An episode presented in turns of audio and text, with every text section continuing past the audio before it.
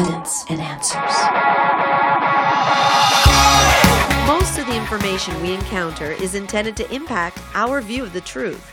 What we think about politics, economics, relationships, needs, and wants. Its purpose is to reshape your current view of reality into a different view that someone else is promoting. This reshaping may be good or bad, depending upon the validity and implications of the revised view. One response to this deluge of information is to despair over discerning the truth. After all, what standard can I use to compare competing truth claims? If one medical doctor promotes eating fish daily and another doctor says it's dangerous due to high mercury levels, how can I discern the truth? Is there really truth in the media? You're tuned to Evidence and Answers with your host, Pat Zukeran. Pat is an author, teacher, and international speaker in the area of Christian apologetics, the defense of the Christian faith. In today's episode of Evidence and Answers, we will hear a study by Kerby Anderson, president of Probe Ministries, as he shared at our recent Hawaii Apologetics Conference. Now, with part two of this exciting message, is Kerby Anderson the likelihood of being involved in a violent crime, percentage of Americans in white collar occupations, your comparative Americans compared to the rest of the world, if those are skewed, is it possible that other things that are more difficult to quantify, materialism, sexuality, and other things, those would be skewed as well? And what they found is that heavy TV viewers live in an unreal world. If you're paying attention, you know I haven't mentioned something. How many people fit into that category of heavy TV viewers? Half of America. Amazing. So it affects your perception of the world. Does it affect your behavior? Yes, it does. Let's look at this real quickly. A couple studies. First one comes from the Journal of Pediatrics. The American Association of Pediatricians, a number of years ago, published a study showing a very definite correlation. Correlation doesn't always show causation, but in this case, I think it does but they found that young people who see lots of sex on television and a lot of sexual images on television are more likely to be involved sexually than those who see less sex on television or don't have a television set in the home at all. Matter of fact, they've done a follow up study showing that young girls who have seen lots of sexual images on television are more likely to also be pregnant than those who have seen less. So that's sex. How about violence? This study came out a couple of years before, and actually it's what's called a meta study. It combined together about a thousand different studies, including three studies by three different surgeon generals under three different administrations Clinton, Bush, and Obama. And they all concluded again that there was a causal correlation and connection between media and then well, violent media in particular and aggressive behavior in some children. Now, they had to put the weasel words in there because they didn't want to say that just because you see violence, you're going to be the next axe murderer serial killer. But the point is, is again, very definite correlation. Does that make sense? What you see, read, and hear does affect your worldview and it affects your behavior. The Proverbs say, As a man thinketh in his heart, so is he, right? So it would make sense that that would be the case. Well, before we run out of time, and I took out a few slides, so that might leave enough time for some questions at the end. We also have done a lot of studies lately on how the media affects your brain. And so, if you allow me to kind of conduct a neurophysiology class for a few minutes, I won't get too technical here. We'll start with some fun things, but we have learned a lot more about how media affects your brain. The first really comes from a study that was started by just an offhanded comment made by Nicholas Carr in Atlantic Monthly. A little bit later, I'm going to talk about his book, but I'll start with where that conversation began many years ago. And that is seven years ago, he began to ask the question what is the internet doing to my brain? Here's how he put it He said, Over the past few years, I've had an uncomfortable sense that someone or something has been tinkering with my brain remapping the neural circuitry, reprogramming the memory. Now my concentration often starts to drift after two or three pages. He said, immersing myself in a book or a lengthy article used to be easy. My mind would get caught up in the narrative or the turns of the argument. Now my concentration often starts to drift after two or three pages. Some of you that can remember when you used to read a book and you would be reading and all of a sudden hours had gone by and you couldn't believe it. And now you're saying, it's really hard for me to even stay in a section of anything I'm reading for more than a few minutes. And he began to say, We always think that our brain is affecting our world, but is the world, and in particular the media, affecting our brain? Here's another one. Steven Kotler in Psychology Today said, Constantly using Twitter is reducing the time of concentration to a few dozen words. He says Twitter will tune the brain to reading and comprehending information at 140 characters at a time. Now, I know some of you are in the ministry here. Just think about this for a minute. Can I communicate the gospel in 140 characters? Don't think so. There was a book that came out a number of years ago, and they had short chapters, and somebody asked him, Why is it that you have these short chapters? And he said, Because I think that a typical person in America, because of television, can only concentrate for eight minutes. And it takes about eight minutes to read this section of chapter. They said, Why eight minutes? Because the typical television program has eight minutes, then a commercial, eight minutes, then a commercial. And so already, decades ago, we were recognizing that people were getting their brains tuned to about eight minutes. If indeed that's the case, that means that you've tuned me out and tuned me in two or three times just in the time I've been up here. Is that right? I'll be honest. They are probably the case. But imagine 140 characters. You know, pastors, lots of luck. If that's the next generation, trying to communicate this in 140 characters, we have a big challenge. And the reason for this is, is what we call, this is the big word, you can impress your friends, neuroplasticity. That is, the brain is a lot more plastic than we thought that it was. We're not only, as one researcher said, what we read, we are how we read. The internet today puts emphasis on efficiency and immediacy. You watch a young person with a computer or cell phone, and they're jumping back and forth. They're following all sorts of links here, and we're expecting them to follow a logical, sustained kind of presentation of the gospel, a logical presentation of the epistles. Think about that. It's a real challenge in the 21st century. The brain has the ability to reprogram itself on the fly, altering its way it functions. It's not only true for young people, it's a true for the grandparents in this room as well. There's a principle of neuroplasticity use it or lose it. That is, if you are using that in following various neural pathways, then those light up. Those connections between your brain light up, and you are using them more effectively. But if you don't use others, they sort of fade away and they drop off. And so the brain can reprogram itself literally on the fly. And a lot of people are saying this is going to have an impact in the next generation. The book I mentioned is Nicholas Carr's book, What the Internet is Doing Our Brain, called The Shallows. And we recognize that the brain is plastic, and that's a good thing. If you've ever had a stroke or you know somebody's had a stroke, uh, we can think of uh, Gabrielle Giffords, who was shot in Phoenix. Now they're training parts of her brain to take over functions that other part of her brain no longer can function. There's some really positive aspects of neuroplasticity. But the downside is, is that the technology may be reprogramming our brains as well. And just the focus on logical, linear thought, on attention, on discernment may be very important issues to address.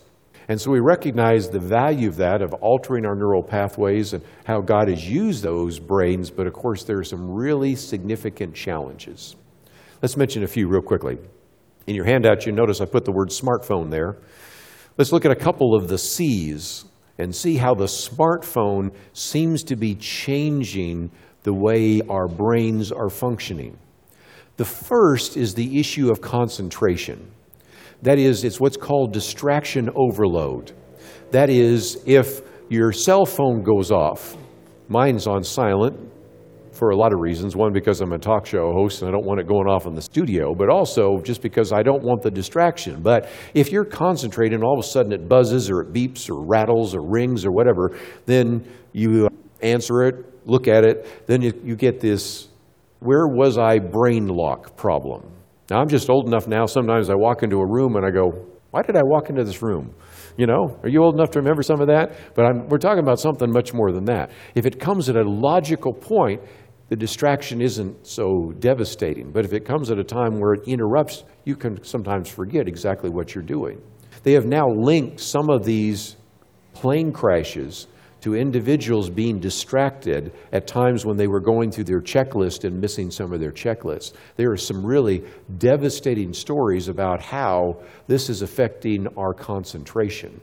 And that's something to really pay attention. And again, I think a wise and discerning Christian might say, I want to control my smartphone. I don't want my smartphone to control me. Does that make sense? Some people will say, oh, it really doesn't matter. I can be doing my smartphone while I'm paying attention. You know, I'll be uh, looking up a Bible verse while the pastor's preaching, and but I'll also be jumping over some other things, but I'll still be paying attention. And because, after all, I can multitask. No, you can't. We now have done enough brain studies to know that there is no such thing as multitasking. It's what you might call rapid fire, continuous partial attention. Whatever you're focused on, the other thing you think you're multitasking for drops precipitously by at least 40%. That's why in many states today, they do not allow you to use your smartphone while you're driving. Or if you do, you will be penalized dramatically. And I haven't known as many people, seen so many people using it here, but in the state of Texas, kind of, you know, the Wild West, I've seen people driving with their knee, doing their smartphone and doing their hair at the same time. And that means when I see one of those people, I give them a wide berth because it's very likely that they're headed for an accident of some sort. But that's the issue of concentration. The other C is what? Creativity. Whether you look at the Christian world, when he was alive, Howard Hendricks at Dallas Theological Seminary used to teach a course on creativity and lament that we are seeing a decrease in amount of creativity.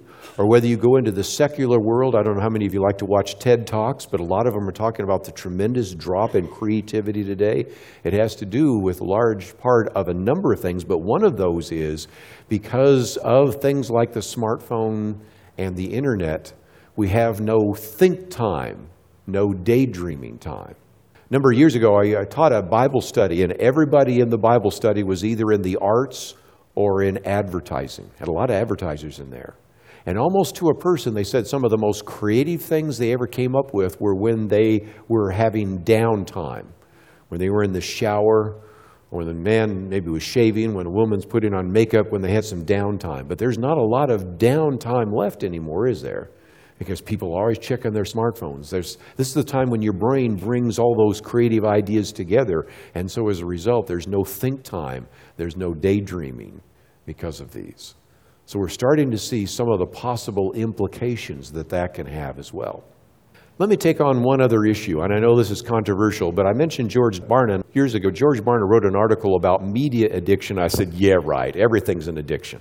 You're getting tired of this? You know, everything's an addiction. But, you know, as I began to read the article, I said, you know, he was saying here are the signs that are actually listed by the American Psychiatric Association to illustrate whether somebody's addicted. And then here is what we find with people using the media. And I said, You know, you've convinced me. We are struggling with a problem of media addiction. One anecdote I can use is one of our staff members at Probe Ministries is also a professor at the University of Texas at Dallas, and he is getting his PhD. He already has one PhD in theology, but he's getting another one in the history of ideas on technology. So he teaches the class on technology. One of the requirements of the class on technology is you have to go undergo a technological fast. To do that, you have to hand your smartphone to him, and he keeps it for 24 hours. There are students in the class that are willing to take a zero on that because they cannot bear to be away from their smartphone for 24 hours. You with me on this?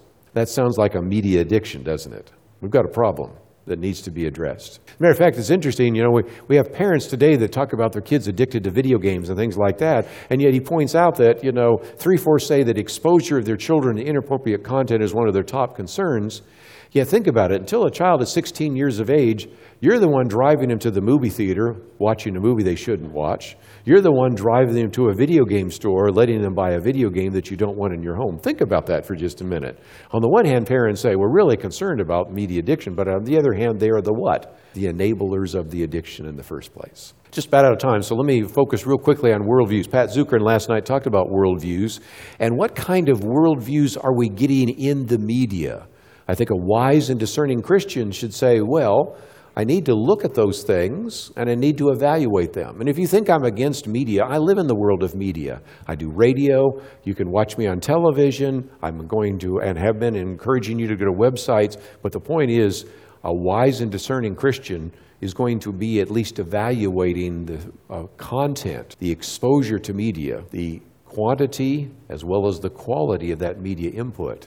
What kind of worldviews do we run into? Well, first of all, to look at some of the worldviews uh, for media. By the way, that stuff on the news is in the article that's in your articles. You can read all of that. So I'm going to skip that, but you can read all about the studies that were done by uh, a number of individuals. But the first is we run into a naturalistic or atheistic worldview. Pat was just speaking on the New Atheist, and he probably talked about in the upper left hand corner, Richard Dawkins. Lower left hand corner, when he was alive, Christopher Hitchens. Upper right hand corner, Peter Singer at Princeton University. Lower right hand corner, Bill Maher. And you run into those. And again, as Christians, we need to recognize that we're getting a heavy dose of a atheistic or naturalistic worldview sometimes when we turn on a television set, when we go to the movies, we open up a magazine, we look at a newspaper, we read books, and we need to be evaluating those worldviews. Another set, certainly some of the things that speakers have been speaking to, the whole idea of pantheism. Yoda, right? You know? Again, we have another Star Wars coming out here. Lower left hand corner, Shirley MacLaine. Upper right hand corner, Deepak Chopra. Lower right hand corner, Dalai Lama. And again, the idea of the New Age and pantheism and Eastern ideas. What about the occult and Gnosticism? And some of the best selling books are talking about spirituality, but they're not biblical spirituality, they're secular, occultic kind of spirituality. Or even the sensuality I had to work real hard to find pictures of these women that wouldn't turn any of us into a pillar of salt. You know what I'm talking about? But again, the kind of things that we are addressing here today are certainly of concerns as well. So, what I think we can see is, is that we have all sorts of concerns, and you see even some of the objections, because I've had some people actually object and say, well, you know, that's just reality.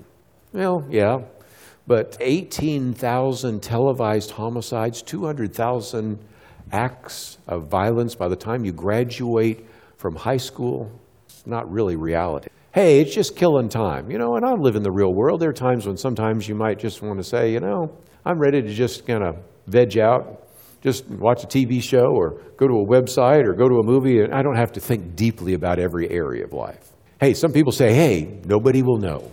Know, I can go to any kind of website I want and nobody will know. Well, first of all, it leaves all sorts of electronic footprints. You know, I've had mothers every once in a while say, Can you look at my son's computer? I'm wondering if he's looking at things he shouldn't be looking at. And since I put myself through graduate school programming computers, I'm pretty good at finding these electronic footprints. Always have found them. But you know, you might fool some of the people some of the time. You might even fool all the people all the time, but you're not going to fool God, right? Hey, and so I think the point I'm making is, is that what we need to do as believers is begin to recognize that we are living in the midst of a media storm. Our children and grandchildren are in the midst of a media storm. And I've got whole sections that I left out just because I wanted to give you time to ask a question or two on, you know, rules for Facebook, rules for television. You can find some of the material that's in that article, but you can go to probe.org and find things on television and movies and film and all sorts of things. And helpful ideas and suggestions. But the bottom line is, is you have to say, maybe I need to reevaluate the location of my television set. Maybe I need to turn off the TV set a little bit more. Maybe I need to be a little more wise about what movies I go to. And most importantly, these little smartphones, it's really kind of changing the way we think. And so I think there's some real value in beginning to exercise discernment. So I've left a few minutes for you to ask some questions so that you probably have some comment or question about media. So let me, if I can, see if I can uh, begin to respond to any questions you might have. I think so. You know, and again, what I'm trying to do is, yeah, and I'll restate the question is exactly that. And that is one of the ways that would be helpful if you're really talking to your kids, your grandkids, is to give them some of the facts and figures. And I think that is a very good point. That's why I tried to give you a few. I've had mothers say, I've always known there was something wrong, but now you've given me some good intellectual ammunition. And so that is helpful. And it's a good way to begin to, first of all, have all of us evaluate what we read, see, and hear. I'm hoping that, and I know I have a number of pastors here, I'm hoping some of the pastors might say, hmm, there's somewhere along the line, maybe we're in Philippians and we talk about Philippians 4 8, or maybe we're going to just talk about uh, the need for us to really begin to sh- exercise some discernment. And one of the ways in which I give you some very arresting facts are some things to share with first us, but then with our children. And I think, first of all, we have to be a good role model. That's part of it right there. I've had more than one mother say, you know, if I could get my husband to turn off the television set, I'm sure I could get my kids to stop watching so much TV. You know, and I'm from the Erma Bombeck school. She used to say that any man that watches four consecutive football games could be declared legally dead. Okay, so I'm, you know, I'm with you on the fact that guys sometimes watch entirely too many games, sports, whatever. So, you know, that's part of it. And recognizing that half of America is in that heavy viewer category tells me that, first of all, we need to set some examples. But I've given you some facts and figures that help you maybe talk to your teenage son or your grade school daughter and say, you know, we need to really rethink some of these issues and really begin to make a covenant with our eyes. The scriptures talk about that. So I'm giving you some facts and figures and some numbers and encouraging you to look up a little bit more so that you have a little bit of a better understanding on how to maybe change what you read, see, and hear. And if that's the case, I've certainly fulfilled my function. Yes. The question is how do we make the media accountable without obviously violating constitutional rights? Well, first of all, most of the things we've talked about here, let's talk about television for just a minute, are funded by advertisers. And even if Hollywood doesn't listen, the advertisers do listen. And even if they don't see the light, they feel the heat. And I can tell you that there have been very successful letter writing campaigns brought about by groups like American Family Association and others that have made a real significant difference. Also, Hollywood itself, and not all of television comes from Hollywood, a lot of it comes from Hollywood, Burbank, Beverly Hills, some comes from New York City, is becoming more sensitive to some of those issues that you were talking about. And you also have a fair number of Christians that are working in the media. I left a lot of that out, and you can read that in the article that we've included there. And you'll find that, you know, it's not like you're necessarily fighting people who disagree with you. In some cases, they're people that also have a little bit of a hesitation about what's being taking place. So I think there are some positive things that we can do in terms of letter writing campaigns. In some cases, there have been boycotts and the rest. Hollywood's getting the message that we want more family friendly films. As a matter of fact, you can go to the website for Ted Baehr, which is the Christian Television and Film Commission, which also produces Movie Guide, which I think is wonderful. By the way, sometimes you know how you go into a movie and you go, I didn't know it was going to be in that movie. Well, you can read in Movie Guide, for example, all the possible concerns about a film before you go into the movie theater. Because the ratings mean nothing anymore. PG could mean pretty good or it could mean pretty gross, right? So, you know, there's really no way that the rating system helps you. So uh, those can tell you. But again, Ted Baehr will tell you that he's working more and more with Christians that are recognizing that, first of all, it's the PG and PG 13 films that make most of the money. And the ones that lose a lot of money are the R rated films. So you say, well, why would Hollywood do those? Well, because they want to get the pats on their back for being edgy and everything.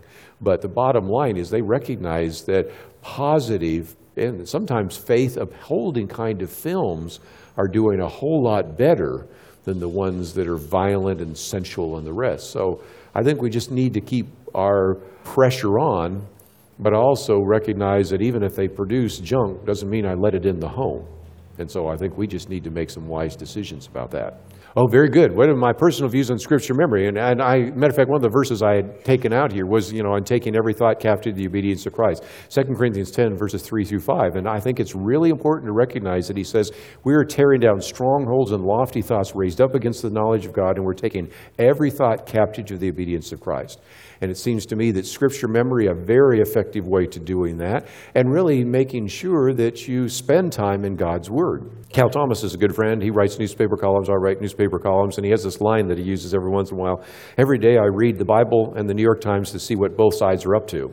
You know? And there's a sense in which, you know, if we spend a little more time in God's Word and a little less time in reading whatever newspaper, uh, I'll pick on New York Times because, you know, that's just kind of the one he used.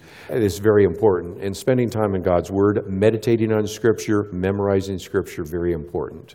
And that's the sad reality. I mentioned just a minute ago, we used to do between rock and a hard place. One of the things we would do is we put those verses from the songs up on the board and they hadn't paid attention to it. But one of the other things we would do is we would start a commercial. We deserve a break today. We do it all for you. And the kids were filling up every single one of those cliches. Then we'd start a Bible verse, crickets. We'd start another Bible verse, silence. And we made it very clear that they knew all the jingles for the commercials a lot better than they knew God's Word. And if that shouldn't be convicting enough, I don't know what else is. Well, we've run out of time, but this concludes part two of Kerby Anderson's study on the truth in the media, taken from our recent Hawaii Apologetics Conference. If you found this broadcast to be a blessing, please consider partnering with us. Evidence and Answers relies on the generous donations from you, our listeners. Log on to our website at evidenceandanswers.org. We have a wide variety of resources available to you. For the opportunity to donate and keep us on the air, click on the donate button on the lower right hand side of our homepage. Evidence and Answers is so grateful for our key sponsor, Highland Capital Management, providing investors with alternative investment solutions for more than 20 years. To learn more, visit their website at hcmlp.com. Join us again next time on the air or online for more evidence and answers.